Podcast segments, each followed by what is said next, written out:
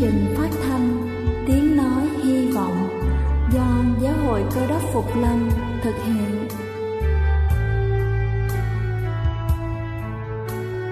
Kính thưa quý vị, Đức Chúa Giêsu trước khi Ngài về trời đã ban cho các môn đệ của Ngài một điều răn mới, đó là họ phải yêu thương nhau như chính tình yêu mà Ngài đã dành cho họ. Quả thật vậy thưa quý vị, tình yêu thương là một món quà vô giá mà Chúa đã ban cho nhân loại và đó cũng là thông điệp mà chúng tôi muốn gửi đến toàn thể quý vị. Nếu quý vị muốn tìm hiểu thêm về chương trình, về niềm tin hoặc muốn nghiên cứu về lời Chúa, xin quý vị gửi thư về chương trình phát thanh Tiếng Nói Hy Vọng, địa chỉ 224 Văn Đăng Lưu, phường 3, quận Phú Nhuận, thành phố Hồ Chí Minh hoặc gửi email cho chúng tôi theo địa chỉ tiếng nói hy vọng amoc@gmail.com Ngoài ra, quý vị cũng có thể liên lạc với bất kỳ hội thánh cơ đốc Phục Lâm tại địa phương gần nhất. Xin chân thành cảm ơn và kính mời quý vị lắng nghe chương trình hôm nay.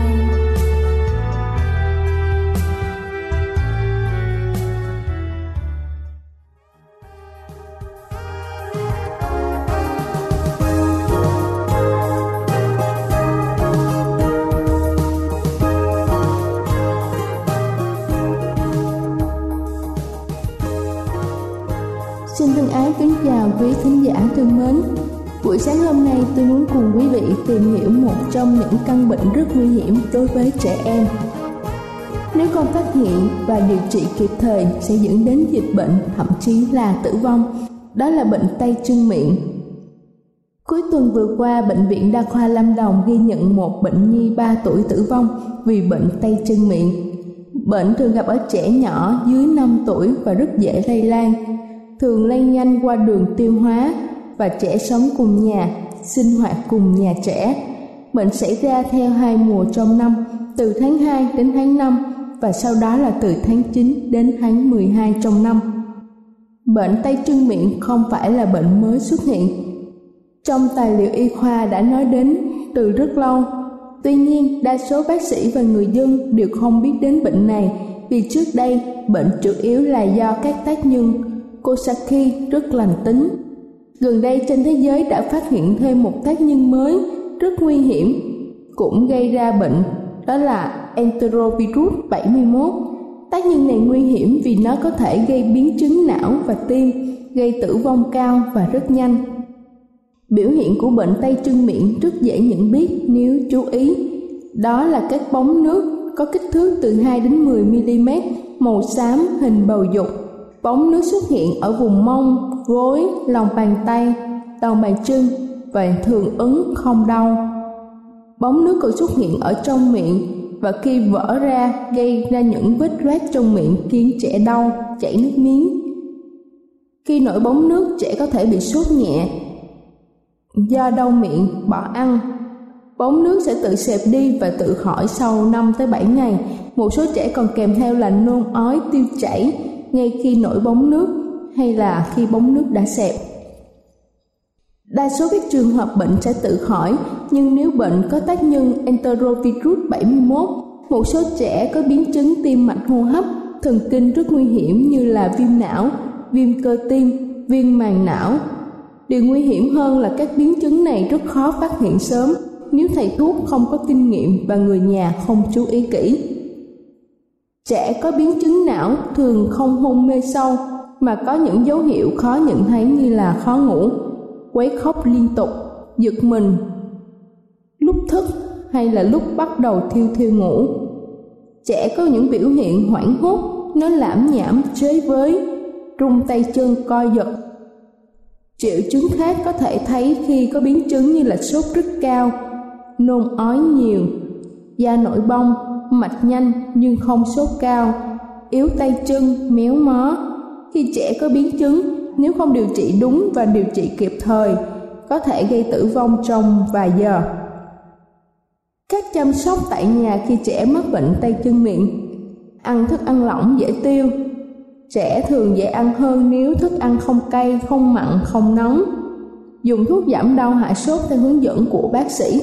Bệnh sẽ tự khỏi từ 7 tới 10 ngày. Những trường hợp trẻ có thể bị biến chứng như là sốt hơn 2 ngày, sốt trên 39 độ C, sốt cao và khó hạ sốt, nôn ói nhiều. Các bé có dấu hiệu trên nên đi đến bệnh viện khám. Trẻ nào đang bị biến chứng, giật mình chế với. Thường là lúc bắt đầu thiêu thiêu ngủ, phụ huynh cần phát hiện ra dấu hiệu này.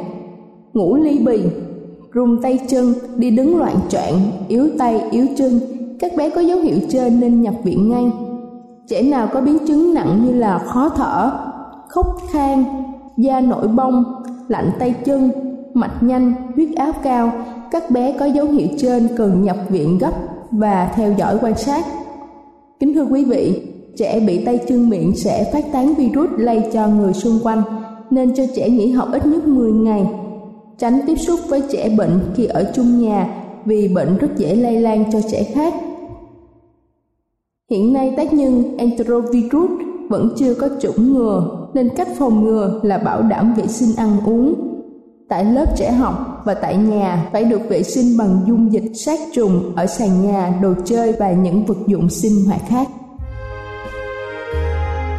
Đây là chương trình phát thanh Tiếng Nói Hy Vọng do Giáo hội Cơ đốc Phục Lâm thực hiện.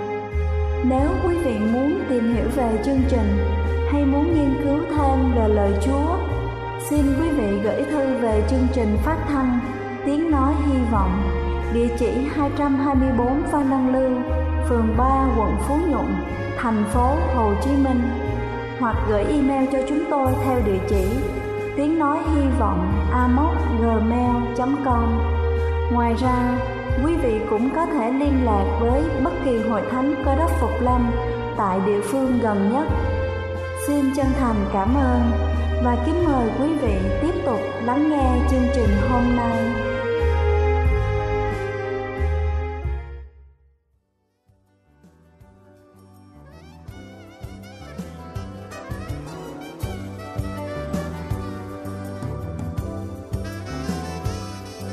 Kính thưa quý vị, trong Khải Huyền, đoạn 22, câu 7 có chép rằng Kìa, ta đến mau chóng, phước thay cho kẻ nào giữ những lời tiên tri trong sách này. Chắc hẳn rằng, trong chúng ta luôn thắc mắc bây giờ Đức Chúa Giêsu Ngài đang ở đâu và Ngài đang làm gì? Liệu rằng Ngài có nhớ đến những con cái bé mọn của Ngài hay không? Bài chia sẻ hôm nay sẽ là câu trả lời thỏa đáng nhất cho tất cả chúng ta với tựa đề chức vụ của Đức Chúa Giêsu ở đền thánh trên trời. Trước khi nghe câu trả lời ấy, xin tất cả chúng ta cùng lắng lòng để lắng nghe bản thánh nhạc che kính rồi.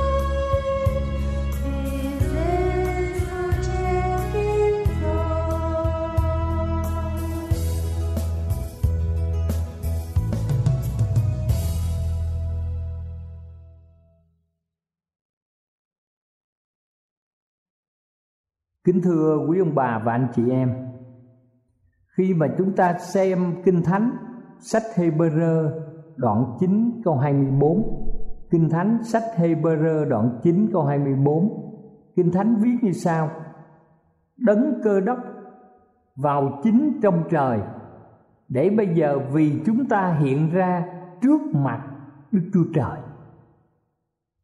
Làm sao để mỗi người trong chúng ta có thể thụ hưởng được những lợi ích của lẽ thật Mà chúng ta được khải thị từ Chúa do đó, chúng ta cần phải hiểu giá trị công việc mà chính Đức Chúa Giêsu đã làm cho chúng ta ở trong quá khứ và Ngài cũng làm cho chúng ta ở trong tương lai. Đặc biệt là công việc của Chúa Giêsu đang làm gì trong thời điểm ngày hôm nay. Nếu cơ đốc giáo có một quyền năng cứu rỗi cho loài người, thì cơ đốc giáo sẽ thỏa đáp. Và chính cơ đốc giáo chăm gìn mỗi người chúng ta. Do đó chúng ta cần phải hiểu về công việc của chúa ở trong thì hiện tại. Thứ nhất, chúng ta xem hình bóng về chức vụ tế lễ của đức chúa giêsu hình bóng về chức vụ tế lễ của chúa giêsu liên quan đến đền thánh ở dưới đất và công việc tế lễ. Ở trong sách Hebrew đoạn 8 câu 5 có ghi như sau, Đền thánh dưới đất là hình bóng, Là kiểu mẫu những vật trên trời.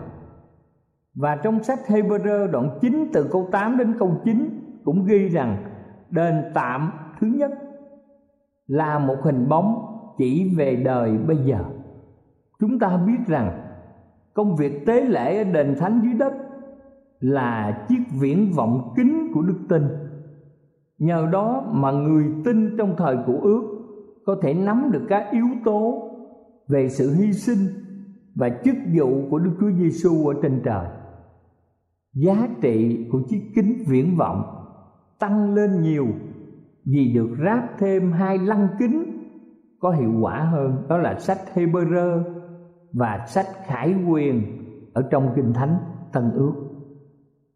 Nếu mọi người chúng ta nghiên cứu cùng một lúc cả ba sách lê vi ký hebrew và khải quyền, thì thưa quý ông bà chị em, chúng ta sẽ có được một hình ảnh rất rõ rệt và làm cho chúng ta hiểu một cách rõ ràng về công việc của Đức Chúa Giêsu hiện đang làm cho chúng ta ở trên thiên đàng. Ở trong sách Matthew đoạn 27 câu 51 Kinh Thánh, sách Ba đoạn 27 câu 51 Kinh Thánh viết như sau. Cái màn trong đền thờ bị xé ra làm hai từ trên, chí dưới. Đúng vào giờ lúc mà Đức Chúa Giêsu tắt hơi trên thập tự. Thì cái màn trong đền thánh bị xé một cách lạ kỳ Và điều này chứng tỏ rằng công việc tế lễ ở đền thánh dưới đất đã chấm dứt chức vụ tế lễ dưới đất đã nhường cho chức vụ tế lễ của chính Đức Chúa Giêsu. Từ nay trở đi, dân sự của Đức Chúa Trời phải tập trung tư tưởng vào sự hiện thực ở trên thiên đàng mà công việc ở dưới đất chỉ là hình bóng. Thứ hai, kính thưa quý vị, Ngài làm chức tế lễ tại nơi nào? Trong sách Hebrew đoạn 9 câu 24 Kinh Thánh ghi như sau Vào chính trong trời Để bây giờ vì chúng ta hiện ra trước mặt Đức Chúa Trời Hay là sách Hebrew đoạn 9 câu 12 Ngài vào nơi thánh một lần thì đủ hết và sách Hebrew đoạn 8 câu 1 và 2 ghi rằng, Làm chức vụ nơi thánh và đền tạm thật. Trong sách Hebrew đoạn 8 câu 5 Kinh Thánh chép như sau, Đức Chúa Trời chỉ cho môi xe một kiểu mẫu ở trên trời, Theo đó mà dựng đền tạm dưới đất. Sách Hebrew đoạn 9 câu 11 thì ghi rằng, Đền thánh trên trời thì lớn hơn và trọn vẹn hơn đền thánh dưới đất. Vì vậy, đền thánh trên trời là một đền thánh hiện thực. Thưa quý vị, những câu kinh thánh này dẫn đến kết luận là ở trên trời hiện nay có một đền tạm thật. Đền thánh nguyên thủy lớn lao. Kính thưa quý vị, mà đền thánh là dưới đất chỉ là hình bóng nhỏ bé của đền thánh trên trời mà thôi mặc dầu sự phỏng đoán về kích thước, vật liệu xây cất và việc chỉ định chức vụ thờ phượng ở đền thánh trên trời. Thưa quý vị, thật là một điều uổng công nếu chúng ta muốn xem một cách cặn kẽ. Nhưng chúng ta vẫn có thể tin chắc rằng đền thánh trên trời là hiện thực và chính là nơi mà Đức Chúa Giêsu đang thi hành chức vụ tế lễ cho chúng ta. Và Kinh Thánh đã viết nhiều đoạn để khẳng định điều quan trọng này. Thứ ba, chúng ta xem chương trình và chức vụ tế lễ của Đức Chúa Giêsu. Chức vụ tế lễ của Đức Chúa Giêsu chắc phải theo một chương trình mà chúng ta quen thuộc khi nghiên cứu về đền thánh ở dưới đất nếu đền thánh ở trên trời là đền thánh nguyên thủy và nếu đền thánh dưới đất là đền thánh thu nhỏ của đền thánh trên trời, thì sẽ có một sự tương hợp chặt chẽ giữa hai chương trình của hai chức vụ tế lễ trong hai đền thánh. Ít nhất phải có sự tương hợp của những điểm chính. Bằng không thì không có lý do gì để cho chúng ta có thể so sánh hai đền thánh ấy. Khía cạnh nổi bật nhất của công việc tế lễ ở đền thánh dưới đất là sự phân chia làm hai phần, được thực hiện trong hai phòng và chương trình tế lễ của cả năm gồm hai giai đoạn, thường nhật và thường niên.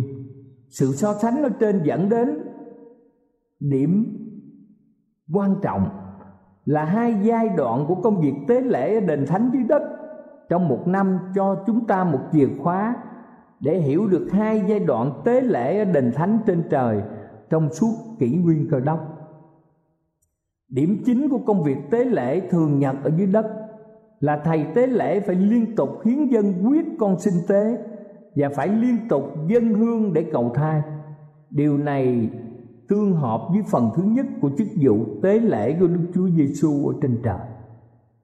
Chúng ta sẽ xem một số câu kinh thánh để chúng ta hiểu điều này. Trong sách một gian đoạn 2 câu 1 ghi rằng, chúng ta có đấng cầu thai ở nơi Đức Chúa Cha là Đức Chúa Giêsu Cơ Đốc. Ở trong sách Roma đoạn 8 câu 34 Ngài đang ngự bên hữu Đức Chúa Trời, cầu nguyện thế cho chúng ta kính thưa quý vị, điểm chính của công việc tế lễ thường niên ở dưới đất là sự phán xét và xóa bỏ tội lỗi điều này tương hợp với phần 2 của chức vụ tế lễ của Đức Chúa Giêsu ở trên trời. Ở trong sách Hebrew đoạn 9 câu 23, đền thánh trên trời cũng như đền thánh dưới đất phải được sạch và được tẩy quế khỏi bóng tối tội lỗi đã phủ lên đó trong sách Hebrew đoạn 9 câu 23 ghi như sau Đền thánh trên trời cũng như đền thánh dưới đất, phải được sạch, được tẩy uế khỏi bóng tối mà tội lỗi đã phủ lên đó trong công vụ đoạn 3 câu 19 Kinh Thánh ghi như sau lời hứa về sự xóa bỏ tội lỗi trong khung cảnh của ngày sau rốt. Và trong sách Khải Quyền đoạn 22 câu 11 cho biết số phận của mỗi người được định đoạt và tính hạnh không thay đổi. Thưởng phạt được phân chia một cách rõ ràng. Kinh Thánh nói rằng kẻ nào không công bình cứ không công bình nữa. Kẻ nào thánh cứ làm nên thánh nữa Thứ tư, chúng ta thấy quy quyền của Đức Chúa Giêsu trong chức vụ tế lễ. Ba chữ ở trong Tân Ước nói về quy quyền của Ngài trong chức vụ tế lễ. Ba chữ đó là Ngài có thể. Trong sách Hebrew đoạn 7 câu 25 ghi như sau: Ngài có thể cứu toàn vẹn những kẻ nhờ Ngài. Trong sách Hebrew đoạn 2 câu 18 thì ghi rằng, nên có thể cứu những kẻ bị cám dỗ và trong sách Jude câu 24 đấng có thể gìn giữ anh em khỏi giáp phạm và khiến anh em đứng trước mặt vinh hiển mình cách rất vui mừng, không chỗ trách được. Kính thưa quý ông bà và anh chị em, đức chúa giêsu trong chức vụ hiện tại, ngài chính là thầy tế lễ thượng phẩm, là nguồn cung cấp vô cùng dồi dào cho mọi nhu cầu của mỗi người trong chúng ta. Ngài được ví như một cây vạn niên thanh, là một sự hiện thực trong mọi lúc và ngài đã được mô tả một cách sống động bằng những biểu tượng sau đây ở đền thánh dưới đất thầy tế lễ ở dưới đất tiêu biểu cho sự đến gần với Đức Chúa Trời nhờ Đức Chúa Giêsu. Hòm giao ước và luật pháp tiêu biểu cho sự công bình trước mặt Đức Chúa Trời. Nắp thi ân tiêu biểu cho sự được Đức Chúa Trời chấp nhận nhờ Đức Chúa Giêsu. Và quyết con sinh tế tiêu biểu cho sự hòa thuận lại với Đức Chúa Trời nhờ Đức Chúa Giêsu. Chân đèn bằng vàng, tiêu biểu cho sự soi sáng của Đức Chúa Trời nhờ Đức Chúa Giêsu. Bánh trần thiết, tiêu biểu cho sự nuôi dưỡng của Đức Chúa Trời nhờ Đức Chúa Giêsu. Bàn thờ sông hương tiêu biểu cho mùi thơm liên tục do sự cầu thai của Đức Chúa Giêsu trước mặt Đức Chúa Trời. Khi chúng ta nghiên cứu về công việc cứu rỗi của Đức Thánh Linh thì chúng ta biết rằng Đức Chúa Giêsu đứng bên tay hữu của Đức Chúa Trời. Kính thưa quý vị, chúng ta cần đòi hỏi gì thêm nữa? Chúng ta có cần những nhu cầu nào mà Ngài không đáp ứng cho cuộc đời của chúng ta hay không? Thưa quý vị, chính Đức Thánh Linh đã hành động trong lòng chúng ta để chúng ta thực hiện những điều tốt đẹp ở trong đời sống, tình thương của chúa ở trong đời sống hàng ngày tóm lại, kính thưa quý ông bà chị em, trong kinh thánh tân ước, có ba chữ mô tả sự phản ứng lý tưởng của chúng ta đối với lẽ thật về chức vụ tế lễ của Đức Chúa Giêsu. Ba chữ đó là nhìn xem Giêsu Tóm lại, kính thưa quý vị, trong Kinh Thánh Tân Ước có cụm từ mô tả sự phản ứng lý tưởng của chúng ta đối với lẽ thật về chức vụ tế lễ của Đức Chúa Giêsu trong lúc này. Cụm từ đó là nhìn xem Đức Chúa Giêsu. Điều này được ghi trong sách Hebrew đoạn 12 câu 2. Điều này có nghĩa là chúng ta hãy tập trung tình thương và sự nhiệt thành của chúng ta đối với tình thương của ngài ban cho chúng ta. Chúng ta hãy hoàn toàn trông cậy, hoàn toàn tin tưởng giao phó cho ngài mọi công việc trong đời sống của chúng ta để chúng ta được sống trong cõi đời đời. Đây là gia tài lớn nhất của mọi người trong chúng ta. Kính thưa quý vị, điều này có nghĩa là chúng ta sẽ từ chối và không lấy làm hài lòng về bất một ai ở trên thế gian này có thể dùng làm một nhân vật thay thế cho Đức Chúa Giêsu. Điều này có nghĩa là chúng ta không chấp nhận bất cứ một kẻ đối nghịch nào là từ bỏ mọi sự trông cậy vào tài năng, tánh tốt, sức mạnh, ý muốn của chính chúng ta chúng ta phải trông cậy vào chúa, chứ không trông cậy vào tài sản, khả năng, tánh tình, sức mạnh ý chí của chính chúng ta điều này còn có nghĩa là mỗi người trong chúng ta trong đời sống hàng ngày phải trông cậy vào Đức Chúa Giêsu vì Ngài chính là bánh hàng sống. Điều này được ghi trong sách Giăng đoạn 6 câu 51. Chúa cũng chính là gốc nho và chúng ta là nhánh của gốc nho đó. Điều này được ghi trong sách Giăng đoạn 15 từ câu 4 cho đến câu 5. Kính thưa quý ông bà chị em, lẽ thật đời đời được tóm lược trong một số câu chữ khi chúng ta nắm được ý nghĩa cứu chuộc của Đức Chúa Giêsu thì chúng ta sẽ tìm thấy chìa khóa để có thể có mặt ở trong thiên đàng. Chúa ở tại đây. Chúa đang làm nhiệm vụ cầu thai cho chúng ta tại đền thánh ở trên trời. Amen. Cầu chúa ở cùng với ông bà.